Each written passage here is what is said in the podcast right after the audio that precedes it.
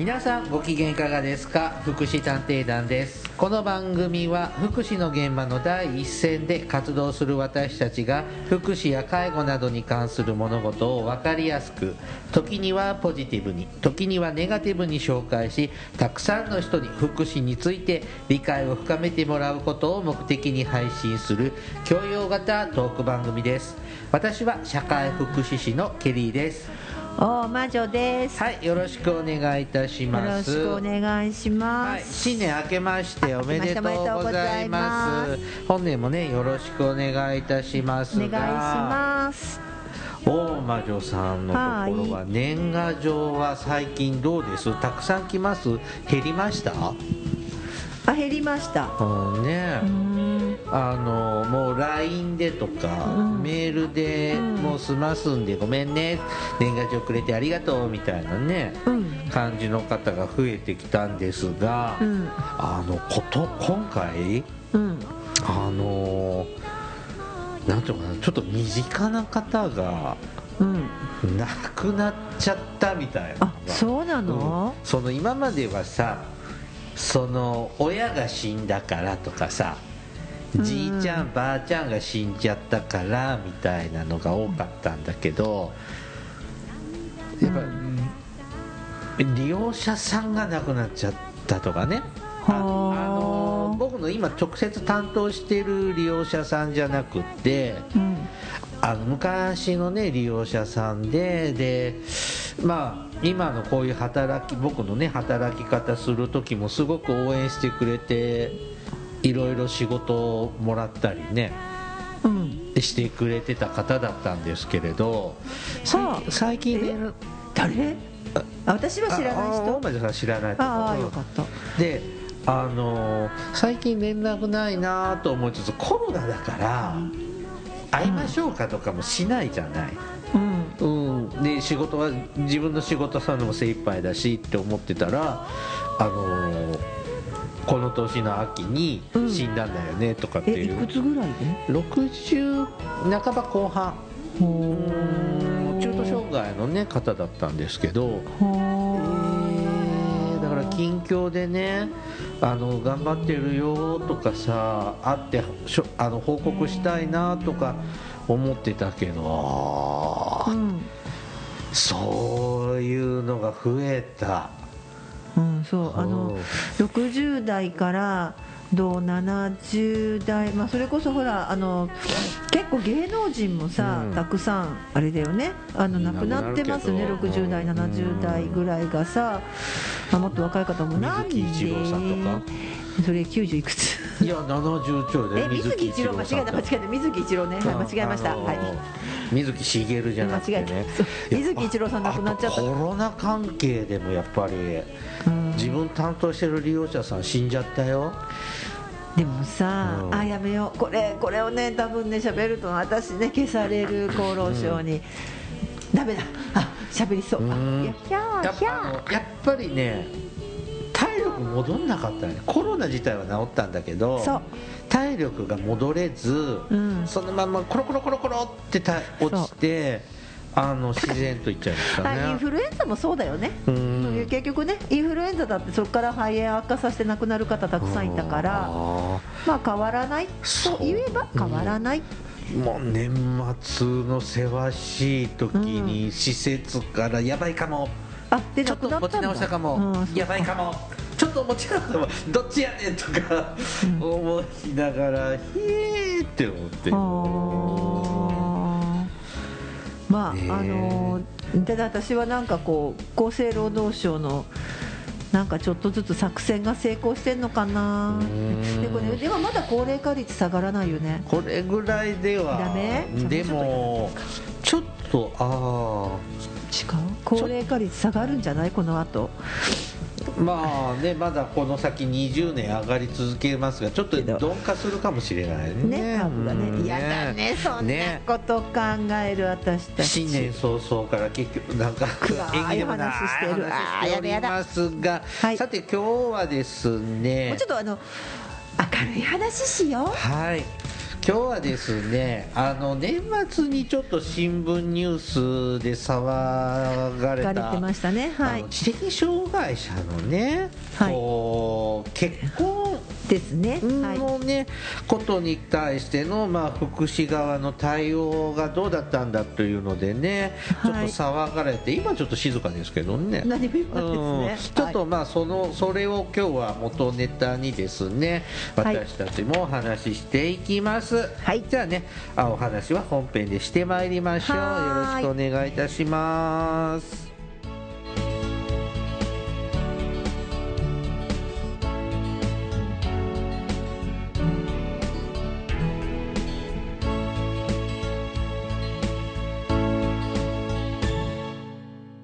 福祉探偵団。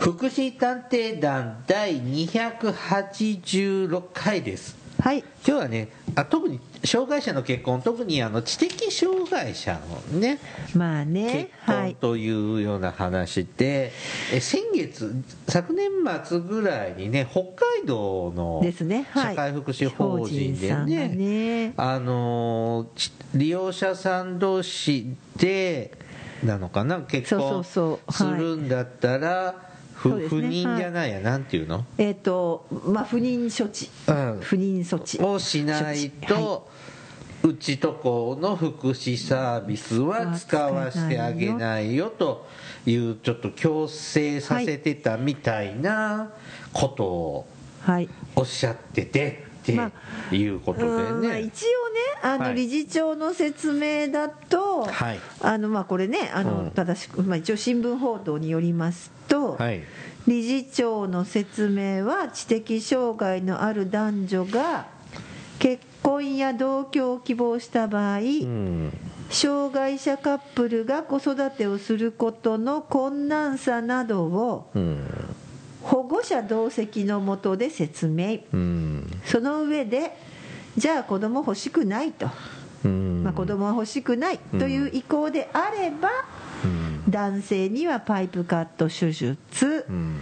女性には避妊リングなどの不妊処置法を紹介してきた、というということでした、はい、うんまああの新聞記事によるとこうやって書いてあります、え子供欲しくないんだったら別にしなくていいんじゃないの？え欲しくないんだしなくてって何が？えそういう手術しなくても、えなんで？ね、欲しくないんでしょ？子供欲しくないんだったら、えっと、子供ができない措置をしたってことでしょ？うん。まあいいけど。え何何ねだって子供が欲しくないけど誤ってできちゃう場合があるからでしょ？まあまあそうか。えなんで、まあ。えもうだから今ハテナマークが飛び交っていた、どうしようお花畑が飛び交って。あの、うん。でちなみに1996年頃以降、うん。8組16人が応じたと。あでこのうち6組は現在運営するグループホームの個室で同居していて、うんで残る2組は結婚して通所しながら就労支援を受けていたが、うん。1組は自立のためにすでに退所したと。うん。で、えーとまあ、この理事長さんは障害者同士の自由な付き合いを尊重しつつうん。現実にあるさまざまな障壁を包み隠さずうん。真摯に家族や本人に説明するのが我々の責務、うん。まあ、その中で不妊処置を提案してきたと、うんね、本人の意向に反して強制したことはないと言っていますと。うん。はい、で同時にこのまあまあそうね。そこまでちょっととりあえず一旦そこまでにするね、うん強制はしてないんでしょ？説の？明はした、うん。はい。これさでも実は強制してなくて納得してたのになんで問題になったの？うん、俺そこも思うんだけどあ そもそもなんでって。うん。どうこの報道うをん。一番最初に聞いた時うん。いやー施設側としたらそういう説明はするだろうし、うん。どうするって一緒に考えることってうん。するじゃんって思ったんだけどうん。普通のことしてんじゃないのって思ったんだけど、まあ、だから障害あるなしにかかわらず、ひょっとしたら子供を望まない、うん。じゃあもうあのそういう不妊手術しようよっていうことでしょ、うん。それは別に障害あるなしとは関係ないよねっていうせ、うん。まあそうだよね。それもそうだうん。だしその子供が生まれた場合、誰が育てるの？そこなのでね、うん。まあそうそうそうその話になってきてて、うん。実はそのこのまあ理事長さんの話では、ん。そうそうだこれ本当にねそうなんだけどさ、うあのこうなんていうの障害者である親の面倒は見られるだからうん。療育手帳持ってたら、その療育手帳持ってる親御さんでしょ、の面倒は不障害福祉サービスで見れるけど、うん。子供が生まれてもサービスの対象外。子供だもんね。そう、ん。だからきれい事では済まされないってこの理事長さんは言っていて、ただ今北海道が調査に入ったよっていうのがこの、うん。まあ、12月のね、うん。記事だったんです。ただあのそうそうそうそういうことっす、うん。はい。でうんだけどうん、そうね。確かにね。だからだだけど本当にその子供がいりませんとかっていうのがさ、うん。教養じゃなかったのっていうとこに、すごくこうとかさそうじゃないとここの施設は住めないようん。みたいなさ。その言い方とかさうん。もしかしてこうこのこういう話が出た時の初期の頃は真摯にうん対応してたかもしれないけど、うん。それがなんかマニュアル化されちゃったらさ「あいもう住めないよ」とかさ、うん。なんかそういう風になっちゃったのかなとかって感じたんだけどうん、でもさ実際さそういう施設な、まあ、ぐ今さグループホームってあるでしょ、はい。あれはさぎ基本18歳未満の子供はダメだし、うん。家族で住む決定になってない、障害者はね。うん。うん。でしょ、うん。でそれプラス、うん、だから一般アパートとかでさ住んでいくわけだけど、うん。さっきも言ったように要するにあのねこれねけ知的障害者だけじゃなくて子供を育てるにあたってのうん。支援サービスって実はない。うん。保育園に預けるぐらいしかなくって、例えば、まあ、たたまたま行政によっては何産褥ヘルパーだっけ？出産直後のヘルパーさんとかもあるとかあるけど、なわずかな時間だし、だから子育てに関しての支援なんて何にもないんだよね、うん。日本って、それはそのお母さんが障害あるとか、お父さんが障害とか関係なしに。親が育てろっていうのが今のところ、うん。だだそれそれだよねこれって。う、ん。うん、そこが手厚ければ、うん。っていう。だから手厚ければじゃあこの不妊処置をさせなかったのかどうかですようね、ん。うん。ただ反対っていうかこれ問題だって言ってる人たちは例の旧優生保護法うん。はやったっけ、やりましたね過去にね。あの優生保護旧の優生保護法問題を引き合いにまあ出しながら強制不妊をね、うん。あれはされてたのでやっぱそこがちょっと問題じゃないの？って、うん。それをまだやっぱり根強い優生思想うん。があるんじゃないの？っていうところで新聞記事になったんでしょうね。うん。どうです？大前さんこう知的障害者さん同士ねあの福祉就労してるね。はあ。A 型とか B 型とかね、こう利用されてるような利用者さん同士で結婚されたっていう事例はご存知ですか？ありました？えっと、福祉就労ではないけど、うん。一般就労はあります。うーん。から、えー、と実際昔勤めていた障害者施設に一時期入所していた方が、うん。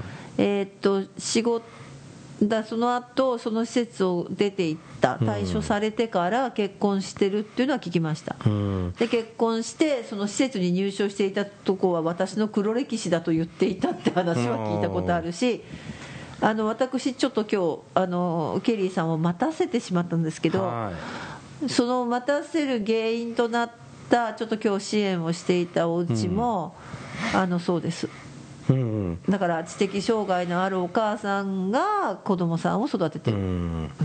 あの僕はですね学生の時に実習で行った、昔の受昔受産所って言ってたとこですけど、そうね受産所ね。まあ、今でいうと就労継続支援、A あじゃあ B 型に該当するかなってところなんですけども、そこをね僕も卒業あの実習終わった後もボランティアなんかで時々行ってたんですけど当時、はあそこの利用者さん結婚付き合ってた作業所の人と結婚したってうん。聞いてでその時施設長とかね、うん。まあ、そうしょスタッフさん当時指導員さんそうね。指導員さん、指導員さんからあの聞いたのはあのやっぱ子作り。うん。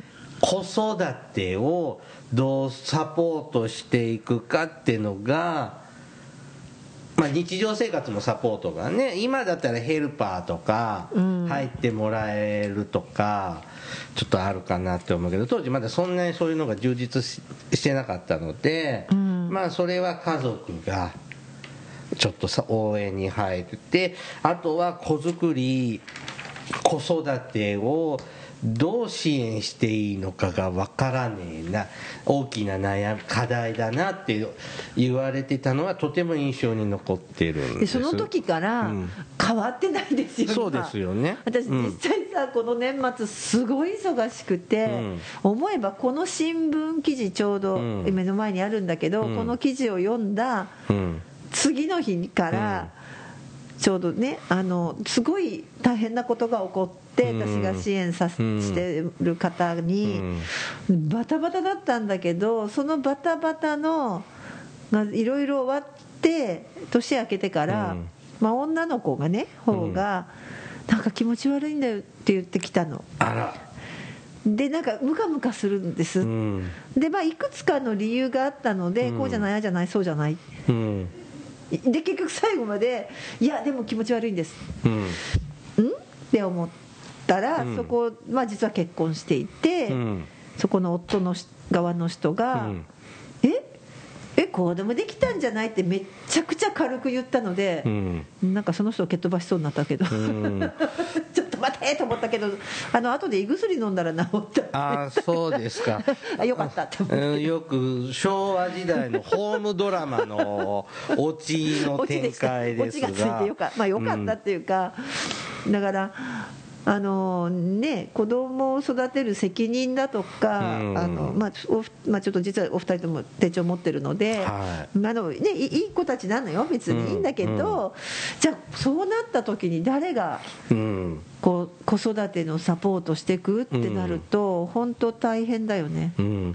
あのー福祉サービスをねうん。あのーもともと使ってる人はさどうしようって私たちみたいなポジションの人がさうん。もう一緒に考える余地があるじゃない。うん。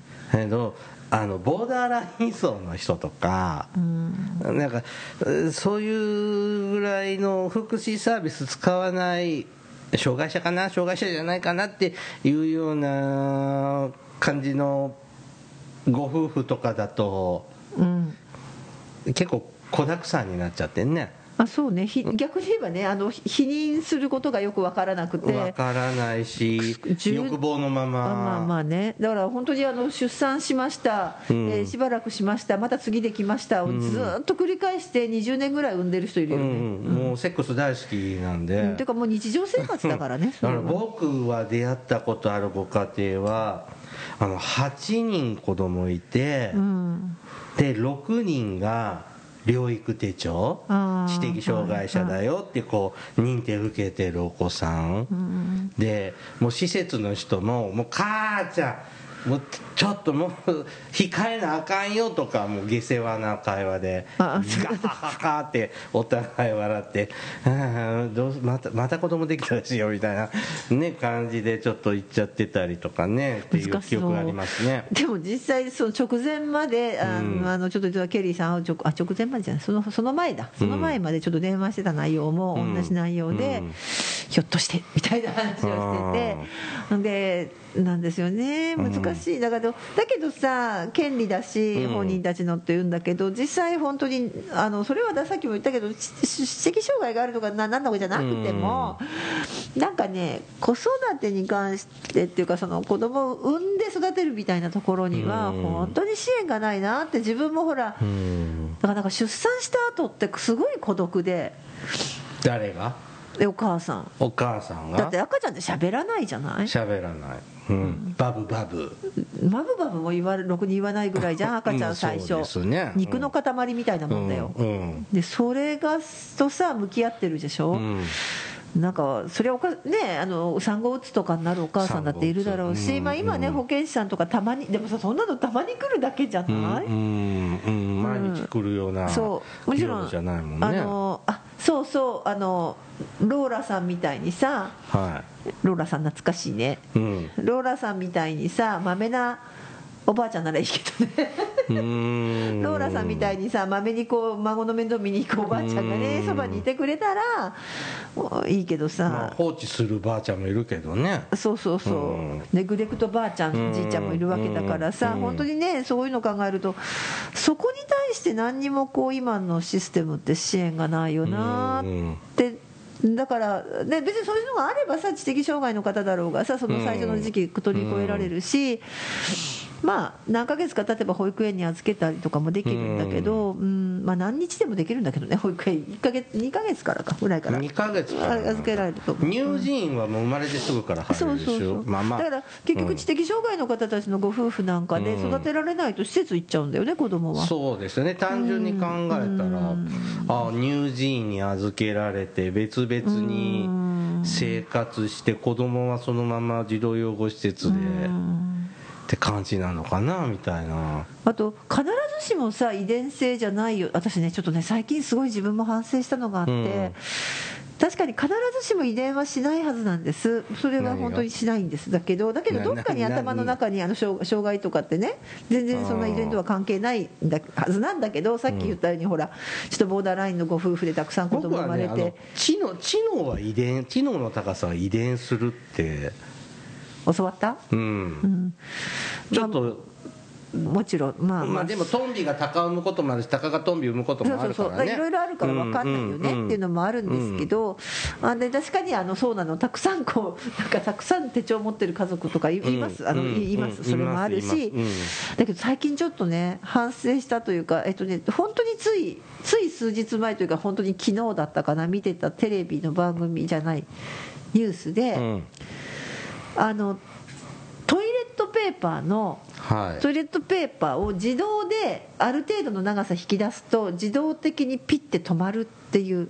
もなんか聞いたことがありほますけど。らカラカラカラカラってさ、うん。高齢者とかさ障害の人ってうん。トイレットペーパー子供もそうだよ、うん。面白くてカラカラカラカラカラカラってやってさ、もう一巻き使っちゃうとかあるじゃない？でそれを防止する機会を 何？やられたことある？あるあるあるある。トイレしてもらっててそろそろかなって思って ドア開けさせてもらったら、あの個室中が。トイレットペーパーまみれだった。ああやっぱり君やっちゃったかああやっぱなって思っちゃったの。思い出しちゃった。なるほど。なんかすごい受けてるの。面白かったそれ、うん。へえ。はいでもねそれを防ぐ機会っていうか防ぐのをなんかそれは中小企業の面白いなんか発明みたいのでなんかあって、でそれを今開発してる、えー、と本当にちっちゃい町工場があるんです、うん。うんでなんでそのすごいなと思って私その話好きなんだけど、うん。そのその町工場の人、えーまあ、女社長さんなのね。女性の若い社長さんで。でその人がなぜそれを開発しようとしたかというと、うんお母さんが知的障害なんですって。はでお母さんもちゃんとテレビに出てきてあうん。で母親が知的障害で、まあ、手帳を持ってて、うん。だから我が家はよくわからないけどしょっちゅう子供の頃電気製品が壊れたんです。うん。その知的障害者のお母さん。お母さんのおかげでいろいろ。で後になって分かったと。だからそういうやっぱだから障害でもさそれ勇気いるじゃない。お母さんが知的障害ですって。うん。うん。でもその娘さん全全然ほど綺麗あの綺麗なって言ったんだけど本当に全然そんなことなくて社長業やりその開発をしてで立派にそうやってだからあのそういうなんかそれ聞いたことあるかな僕違うかな、なんかちょっとね感動っていうお母かさんが知的障害者でで娘ではは障害はまあまあなくてなくてその社会貢献も含めてそういうそのカラカラと止めるトイレットペーパーの今シーンを作ってうんただいま開発中ってううんんそれはなんかあるとすごい売れるよねそうなのかよくだって老人ホームでしょああそれ特許取っちゃったら老人ホームでしょが多分放課後デイサービスでしょ。うん。それから障害者施設でしょ。から多分精神系の病院もつけたいよね。そうだね。そうだね、すごい売れると思う。まあいいや。うん。まあそんなのでねあの、うん。そうそうそう何の話だった？あだからさそういうふうにこうなうちもあるわけだから、うん。やっぱりそこをね、そのうんななんていうのかななんかだけうんと思うんだけどでも難しいよねって。うん。僕その北海道の施設さんの細かなね、うん。具体的などういう言い回しか言い方したとかあのそれはちょっと分かりかねるんだけど言いたいことは間違ってないと思うんだけどなって思ったんですよ。まあ本当にね同意をして説明してって言ったらね。うんううんんそうだね。ただあだから本当に子供生まれてもうちのグループホームにいてもらっても手伝ってあげられないじゃない。まあね確かにね、じゃあどこにあるのっていう、うん。どういう施設があるのって話だよね、だからそれも踏まえて計画的な家庭を家庭をやっていくっていうのを考えてくれないと無計画だとあのうちのグループホームでは対応しきれないよっていうのはまあね。ちゃんとしたことを言ってると思うんだけどね、あとさあのそうね。あと別にまあまあ100%の否認ができないからさ難しいんだけど、うんうん。あのひそういうねまあ性交渉のするしてもこうなるべく子供できないようにとかさ、うん。まあ、その辺はあとはそのそういう何性教育みたいのがあんまりされてないんだ,、ん、だよね今。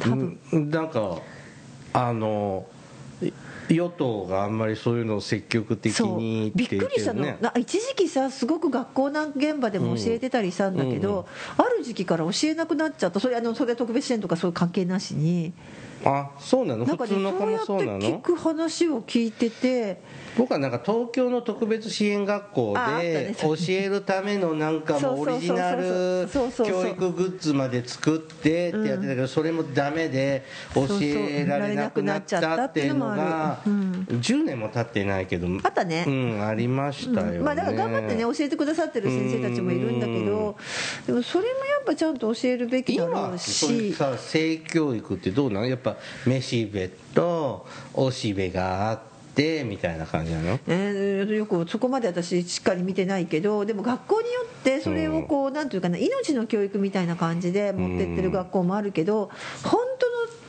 の最後のあの性交渉のとこまで確か今教えないんじゃなかったかな学校ってううちもちゃんと習った記憶ないよまあ習った記憶ない。でも、うん、だけどさ、うんでも変なビデオだけ見させられた、うん。そうね。だけどそういうなんていうのかなあのでも特に小この前ねちょっとあの、いまあ、行ってたところの先で、うん。やっぱりそのちょっとやっぱ手帳を持ってる方の、うん。それこそまさにこの話で、でどうしようって言って一生懸命説得してるん説得っていうかね、うん説明するんだけどうんうんなんか子供できるかなみたいな。話になって、どうしようみたいな。うちちょっとね未成年のねその10代の子のちょっと支援なんかねちうん。ょっとやってた時があってさあのー男の子の支援してたんだけど、うん。これ彼女がいたわけですよ、うん。うん、もう好きで好きでっていつものろけを聞かされてたから、うんうん。もうおじさん心お兄さん心配だからおじさん。お兄さん心配だからあのコンドーム渡してさのあーさすが。ちゃんとねって言ってってしたんだけど大笑いされてさ、まあ、そんなもんだと思ったんだけど、別れちゃったんだよ。はであでも大笑いってなんなんでなんそんでなこんなのもなんかやらないっすよそんなまだって言って。でも分かんないからちゃんと持っときっつって渡してて。でも結局ねその後別れたの、うん。でそのでその傷も癒えた頃にさお兄さんちょっと好奇心があるから彼女とどこまで行ったのって A まで行ったのか B まで行ったのか C まで行ったのか。D まで行ったらうん。大大変だ。あちょっとお兄さん気になるからって言ったらやらなかったんだって。あらま。えーって。ええらい清純だねって言ったらやっぱやっぱね本当にその大事なことだからうん。叱るべき時が来るまで絶対やりたいって思わなかったって言って。偉いね。偉いねお前すごい偉いじゃない。うん、ってね、まあ大事だね。そういうこうその自分の体もそうだし自分のことを大事にするっていう。偉いねすごい。うん、その後ちょっと悲劇があるんですけどね。う。ん。はい。でもすごい偉い。うん、おー。おー。あるじゃん。あの普通のこう僕らも中高生の時にさ友達より早くエッチはしたいけどとかさ。うん、なんかそういうのでなんか焦っちゃううん。とかね。ね。だけどさなんかね難しいよなって。うん。うんっていうか私ね実はこのね あの記事を読んで、速攻この日だったかな。はい。このニュースが出てた頃ね。出てた頃に、本当にあのこの新聞に投稿したの。新聞社に、うん。あのやっぱ支援してる側として、うん。本当にないのよ。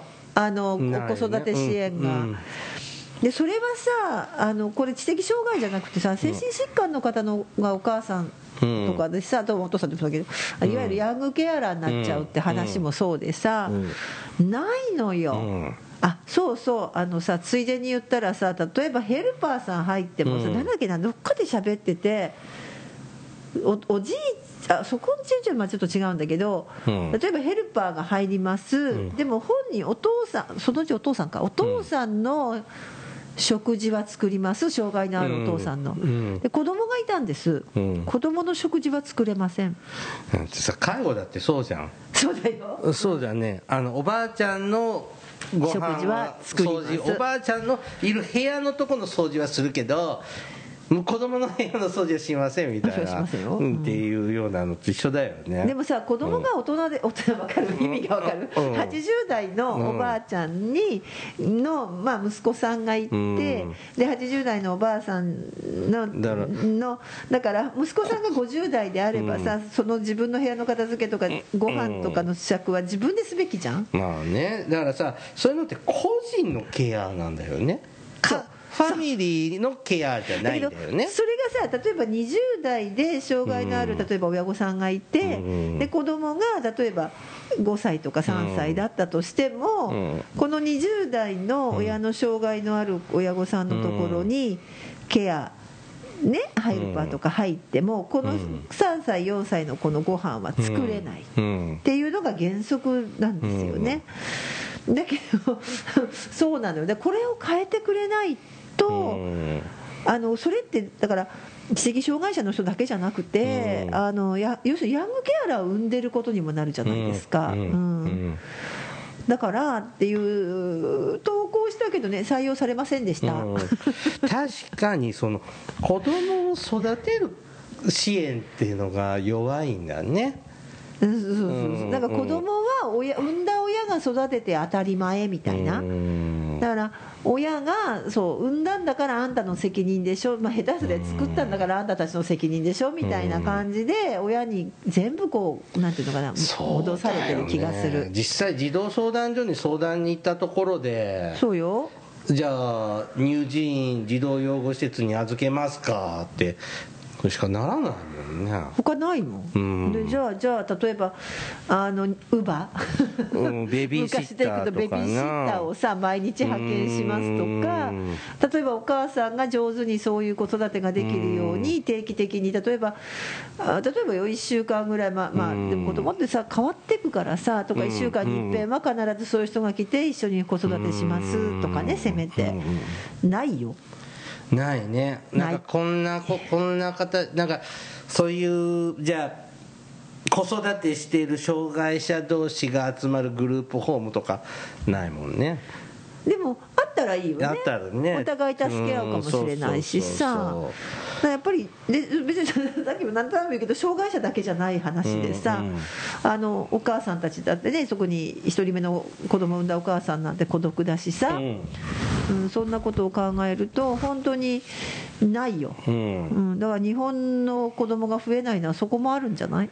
まあねあのうん、育てにくいよねうん、うんそう思うし、うん本当にないの。でさっきも言ったけどヘルパーさんは例えば親なら親だけとかさ、うん。もちろん子供に障害があったらまた話は別じゃない、ね。子供が障害とかあったでもそんなら生まれてすぐそこに支援入れるけどさ。うん死体不自由とかだったらね。分かりやすい障害だったらねうんうんうん。すぐつくかもしれないけど。きっとないよ。ないね。だって子供で使えるさ障害だってさ、うん。せいぜいだって放課後デイサービスぐらいじゃん、そうですね。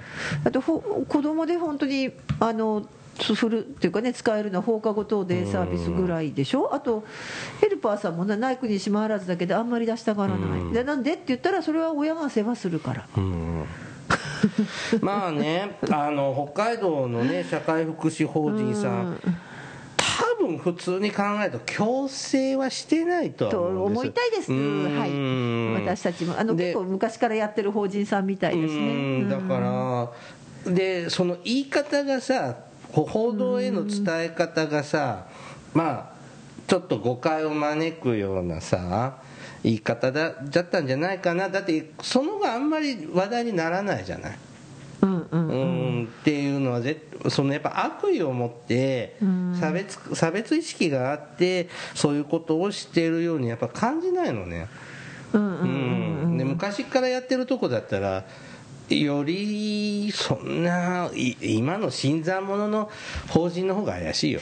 だけどさ、ひょっとすたださ、このもしかしてこの施設の悪いところはさ、うん。これをこういうことをやむを得ずしたしうん。つつ、でもさ、ある意味、結婚もしてもらってるんじゃない、うん。そこさえも嫌がるとこもあるじゃないですか、うん。だから、うちとしては、こうせざるを得ない事情があるんだから、こういう子たちの、こういう人たちのうん、そのふうに、こういうことをしなくてもいいよなっていう、いわゆるソーシャルワーク、うん。まあ、ソーシャルアクション。うん。この法人さんが率先して、うん。例えばあのもっとヘルパーさん出してくれとかさ、なんかそういう運動をしてたら違ったかもしれないね、でそうだね。そうするとどっかの法人でそういうのあの頑張ってやってるとこっていうのも取材されていた別で、今やっぱり正直言うとあんまり結婚を想定している制度じゃないし、僕らもあんまりちょっと少ないケースレアケースっていうイメージの方が強いので、でもさ、それってさ、ひょっとすると、ほら、よくさ、生まれてくれてありがとうとかさ、うん。まあ、日本って本当に今、少子化で子供を産むこととか、生まれることが、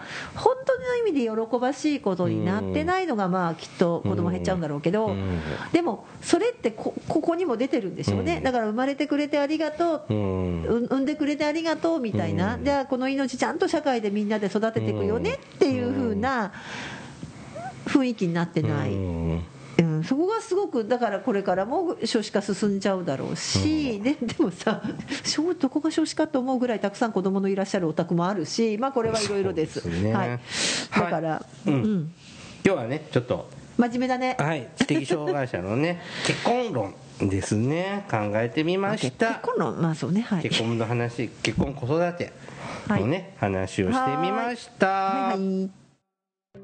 This is 福祉探偵団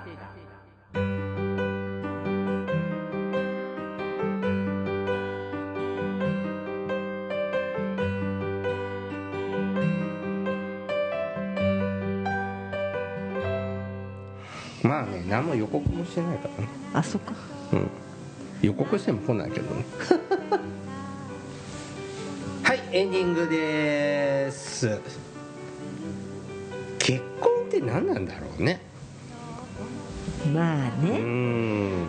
でもねあのー私そうそう何だったかな昔ね。うん。結婚式ほらよくさ昔はさ、う その昔っていつの頃だっけ？うん。あの結婚式に呼んだり呼ばれたり、はい。今呼ぶのは1回だけどさ呼ばれたりするじゃない、うん。友達の、うん。そうするとさ何の歌を歌を歌ったりとか余興があったの、ありましたね、まあ、今もあるから。テントウムシのサンバですとかかそうそうそうそう、はやだレオあの瀬戸の花嫁かもよ。はあそれも歌うの？え瀬戸の花嫁歌わない？わかんない。えー、まあいいや。Can you celebrate とかさ。あそんな時代。うんでさえーっとその時にうん。何だったかな、なんかその友達同士でそういう余興で何って言った時に、とうん。ある友達の友達が、うん。あのえっとねあえあえなな誰？浅岡めぐみ？ふあじゃない誰？二人じゃないのと知ってる？二人じゃないの。あ天地まりですね。天地まりか全然違う。そうよケリーさん。おいくつ？おいくつ？17歳。はい。一人じゃないって素敵なことね。そうそう一人じゃないくって素敵なことねって歌あったよね。あれいいよねって言った人がいて、あなたが私のあなたが私の よく出るね、なんかすごいな。そりゃシンデレラですものは？天地まりあ天地まりね、はい、でも天地まりさあの一時期あれだよね。入院されてましたね。あそうなの？あの精神科の病院に入院していたんじゃないかっていう。あそのアイドルの頃に？アイアイドルちょっと終わってからかな？でちょっと太ってで多分私ね結婚してでしょ？してからだっけ？太ってまたちょっとなんかあの人は今みたいなのであの天地真理が普通の主婦になっててでまた芸能界戻ったら楽しいじゃんちやほやされて、うん。それで離婚しちゃってみたいな、あまあちょっといつ頃か忘れたけど、私多分その時の天地マリを生で見てる気がする。うん。生で？うん後であの話すわ まあいいや。でえーとそのそうそう天地マリかあれ。であの歌がいいよねって、あれがなんかこう何結婚の本質じゃないけど。いつまでもそうそうそうそうそうそう、あれはなんかこう結婚式でいい曲だねって言った友達がいてああうん。なるほどなと思ったことがあります、はい。あれなんだお時間ですよかなんかの。さあすいません、うん。なんかとても昭和なね昭和な感話じですけれどね、はい、でもねそうやってあのなんていうのかな一人じゃない、うん。まあ二人でねそうやって歩んでいく人生の方がまあ一人でいるよりもまあ何？あのまあ楽しいかなじゃまあ安心感もあるけど、うん。かなって思うあまあ面倒くさいとかもあるけど。うん。面倒くさいのもあるけどね。はい。まあそそんなぐらいかな？はーいね、うん、だから別に私障害の人たちの結婚は否定しませんし全然。だからあのさ今回知的障害しゃべったけど、うん。あの身体障害者の人の結婚なんてね全然全然。いるしね、うん。であとまあ、知的障害の方同士もだ今私結婚してる人支援してるしうん。何人か支援してますよ、はい。やっぱ結局子育ての支援がどうかっていうとこなんだね。と私は思ってるけどな、うん。違います？はい、うん。はいはい、えー福祉探偵団ではですね皆様から福祉や介護に関する疑問や質問不満や愚痴番組に対する感想やご要望を募集しています。もちろん普通のお便りも募集しています。お便りは E メールでお願いいたします。メールアドレスは福祉探偵団アットマーク Gmail.com えー、綴りは FUKUSHITANTEIDAN アットマーク GMAIL.com です。また福祉探偵団のツイッターがあります。フォローお願いいたします、えーさらに福祉探偵団のフェイスブックページも開設していますのでいいねのクリックをお願いいたします。はいそろそろお別れの時間となりました。お相手はケリーと。お魔女でした。それではまた次回お会いいたしましょう。ごきげんよう。さようなら。